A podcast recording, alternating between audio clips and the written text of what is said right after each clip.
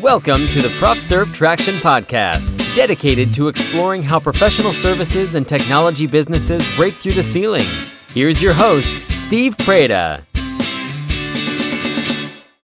Good day, listeners. Uh, today's episode is titled Why Serving Your Clients is a Disservice. And this topic is really important, I believe, for leaders of professional service businesses because we tend to fall into the trap where we feel that because we are the face of the company, because we have the most knowledge in our field in the company, which often happens, especially for fledgling organizations, we get into the habit of selling ourselves and not trying to sell our colleagues. And then over time, we feel that the reason clients come to us is because of us, because we are personally responsible for delivering the service to them. They are hiring us personally rather than our business.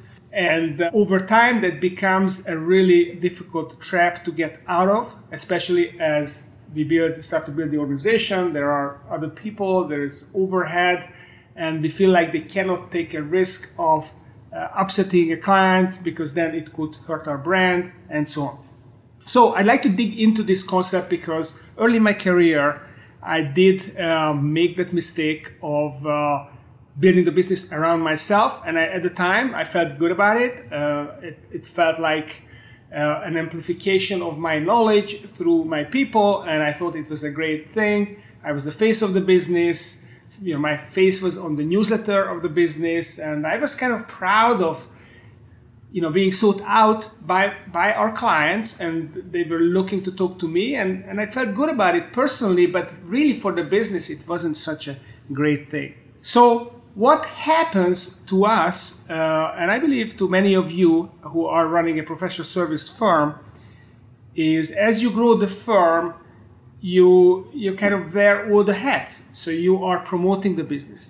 You are closing business for your company you are uh, managing uh, the process, you're managing the people and the projects.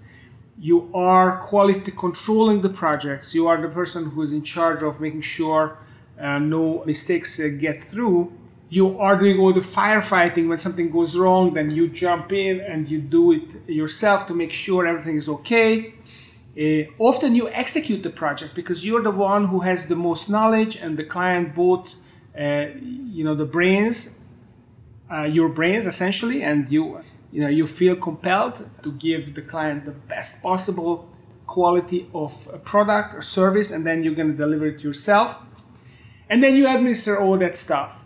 So you're wearing all these hats. What one two six uh, three four five six seven seven hats you may be wearing as a as a business owner founder. And i'm here to tell you that this is not the way to live. This is not gonna. This is going to be a major ceiling for you.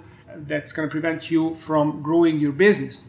So what I what I have found when I was uh, growing my own investment banking advisory business, that it was really difficult to let go of of some of these these tasks. And the easiest to let go was the administration of the business, but even that was pretty difficult because I was very particular about things. I, you know, I want to make sure that we have all our ducks in a row and uh, we were communicating well uh, to clients who called the office.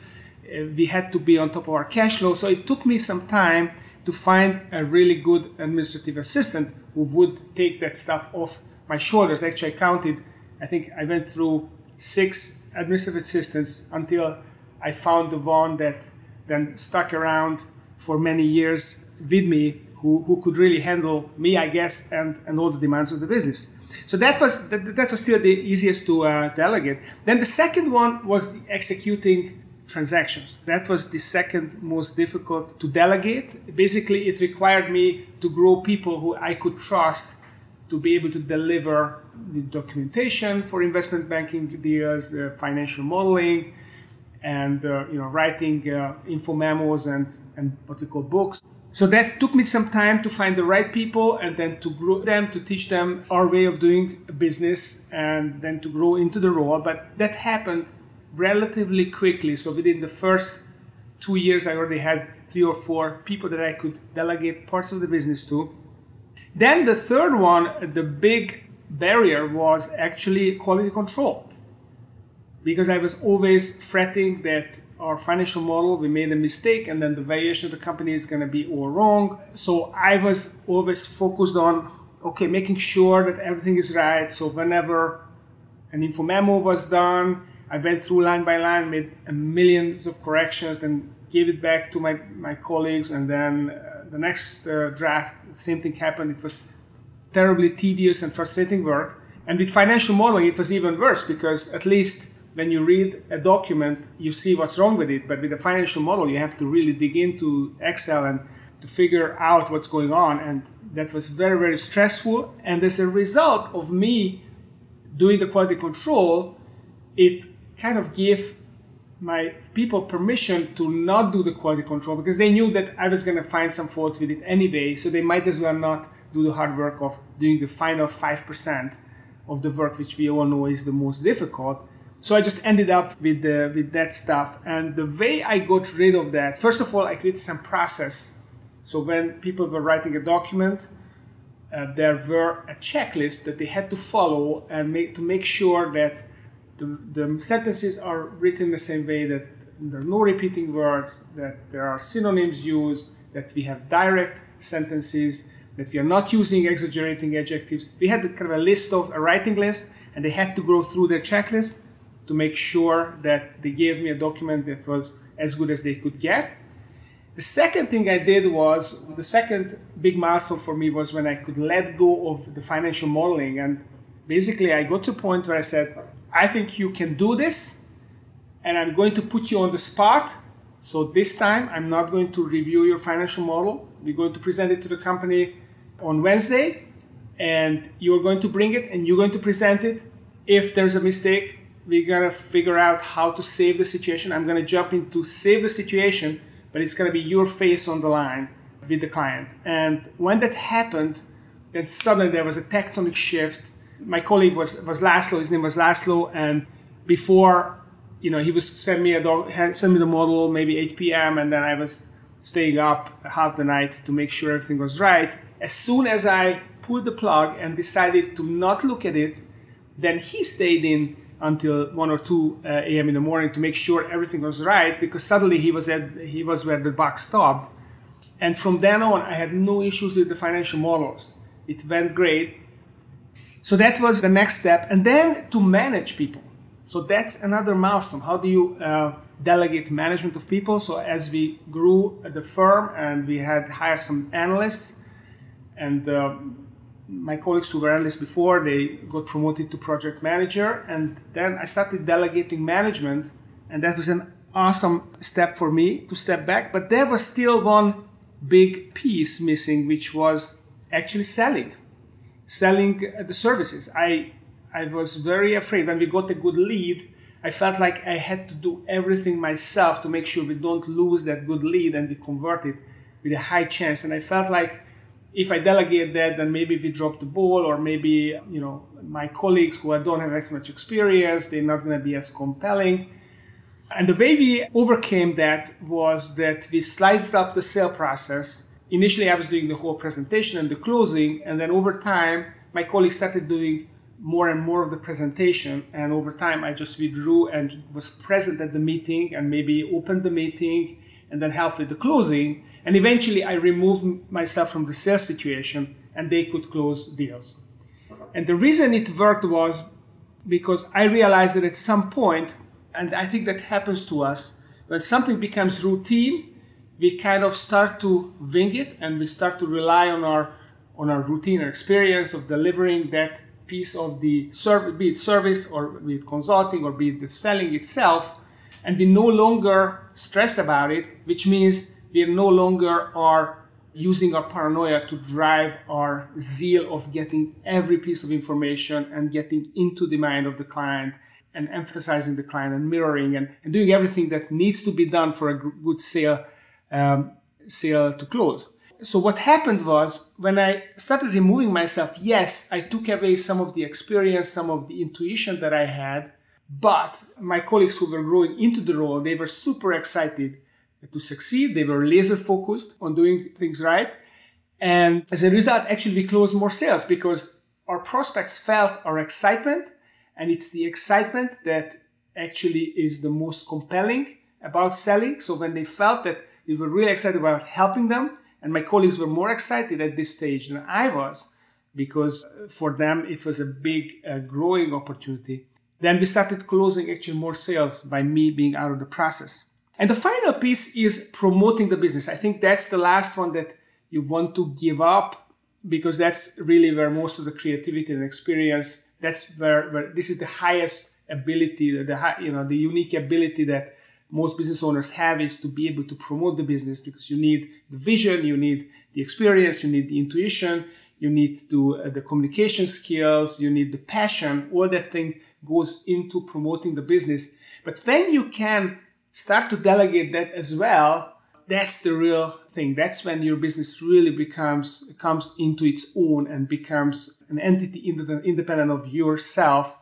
That's when it becomes a self-managing business. And you can do this by creating uh, verticals inside the business and having people specialize on these individual verticals. So it could be around industry groups so in my business it, we had an engineering industry group and we had uh, um, services and business services in this industry group and a health healthcare group. So you you get people to invest into that specialty and then become they become actually bigger expert in their niche than you are in, in the general area. And that's when they can start to communicate, write blogs, and uh, kind of be, become the face of, of those areas. And then essentially the whole business just transitions and your brand is going to carry the load from there on. So, where does this lead us? How can you create that structure in an actually in a purposeful and strategic way? And this is where uh, traction, which is also in the name of this podcast, comes in. Traction or EOS, the entrepreneurial operating system. It's a really good process to follow. And basically, one of the first things that you do when you start EOS is you start uh, creating a structure and you start to define the major functions in the business that the business uh, depends on. And in every business, you have a sales and marketing function, you have an operating function, and you have a finance slash administration function. And many businesses have multiple functions. And then you define the major roles for each of these functions. And then you figure out, okay, who is the right person for that function who can actually execute on each of those five roles. So that's what I did. In my firm, we had we had a project management function and which you call execution, essentially project delivery. We had a marketing function, we had an administration function, we had a sales function. We started defining the major ingredients to it, and then I could uh, train my people, but already they were there. So it was more about creating the opening for them so that they can fill that opening and then take ownership of each function and then run with the ball. So that's that's the uh, that's one of the ingredients. The other ingredient is really giving the direction. And another tool EOS has, we call it the Vision Traction Organizer, which is a very simple way of approaching what your vision is, what your vision and plan is. Essentially, by answering eight simple questions, you can create alignment across the organization around the vision and the plan, where the organization is going long term and how it's going to get there. And then you break it down to short term uh, milestones as well. So, by answering the eight questions and having everyone understand what the answer to the eight questions are, you are actually creating that clear direction. So, when people know what the big, hairy, audacious goal for you, what is the objective, where do you want to get in three years' time, which is we call the three year picture, and then what is your one year plan and your quarterly major themes, your quarterly rocks. And then they have their function with the roles defined so they know exactly what is expected of them and what where they have to put their focus. Then suddenly you have people who are then going to put all their energies into building the business for you. So if you are struggling of letting go of functions in your business and you are the person who promotes the business, who sells, who manages, who does the quality control, who does the firefighting, who executes and who administers, or if you do more than one of these, then I recommend you take a look at EOS. You can uh, you know, the best thing to do is to read uh, Gino Wickman's Traction, or you can go on my website and check out tractionequity.com. You can download the first chapter of Traction and other books in the EOS library. You can also sign up for one of uh, my upcoming webinars, and I have a webinar every week. So it's a free webinar. Uh, feel free to sign up and visit with us, and you know learn about EOS. So every week I speak about the tools and um, and EOS, and give you an overview of how it works. Or just you know surf around on my website. There's plenty of uh, information. I wrote a couple of books about my experiences when I was building my own professional service business. You're welcome to download those, which are free. And I'm working on another book, which I'm very excited about. That's gonna be come to the market later this year. I don't want to speak about it yet because it's still in the editing phase, but I'll um, tell you a little bit more later on the show. So that was it for today. I hope you found this discussion useful. So, why serving your clients is a disservice? Well, I left the most important for last. So, when you are actually wearing all those hats, you may think that your clients are grateful for you for, for the personal attention, but actually, the opposite is true. Your clients are going to feel concerned that how are you going to sustain serving them when you are serving all the other clients and you're doing every piece of the business yourself? It's just not credible that you can do it. They know that, that you cannot do it. They are business owners as well and they know how it works. So you actually are going to be much better off if you delegate most of the work and be there for your clients to be pulled in when there is a big idea, there's a big question where they really need your expertise. And if you delegate, then you free up your mental capacities to address those issues. And uh, there is a quote that Gino Wickman uh, likes to say, which uh, actually comes from the founder of Four Seasons Hotel, which is by systemizing the predictable, we can humanize the exceptional. So that's what you can do. You can humanize the exceptional. You can be there for your client. Many years ago, I was working for a big uh, commercial bank which was in trouble. It was making losses, and the, the owners brought in a new CEO who was actually a, a very seasoned uh, CEO chairman of uh, some medium sized French banks. His name was Bernard Yoncourt, and he was, he was in his early 60s and he started leading the company and he realized that there were a lot of things that needed to be changed. And he also wanted to seek out the advice of the managing partner of McKinsey and Company, who had been advising OTP, which was the biggest uh, bank uh, in the market in Hungary at the time. So he hired McKinsey. McKinsey did a project, and then he asked the partner on the project to somehow arrange a meeting with the uh, managing partner who was actually the acting partner on that uh, big competitor bank's uh, business. And they had been using mckinsey for many years at that point. So the, he had a of experience. There was a conflict of interest. So that partner he could not be uh, the partner for my bank uh, our bank but nevertheless he agreed to a meeting to talk in general. And the meeting kind of started off awkwardly because of the, the conflict but then, but then somehow uh, Bernard managed to uh, break the ice, and then he pulled out some cigars, and these guys started smoking some cigars, and the managing partner opened up, and he kind of spilled the beans. He shared a lot of details about what worked uh, at this other bank, what were the best practices, and essentially he was there for the real valuable stuff. So we hired McKinsey. We paid them three hundred thousand dollars but I think the real value actually came from uh, the discussion that was had in this smoke-filled room with the boss, who actually shared the big experience. But he could not have done that if he had been active on this project himself. So you are, if you are serving your clients directly in the nitty-gritty, you are doing them a disservice. You are doing the greatest service if you build a team around you. They serve your clients, and then you are there for your client to give them those golden nuggets that only you can give them. So that's it uh, for today. I hope you enjoyed the show, and uh, I look forward to talking to you very, very soon. This was the Prof Serve Traction Podcast with Steve Preda. To learn how your professional services or technology business could break through the ceiling with EOS, visit tractionequity.com.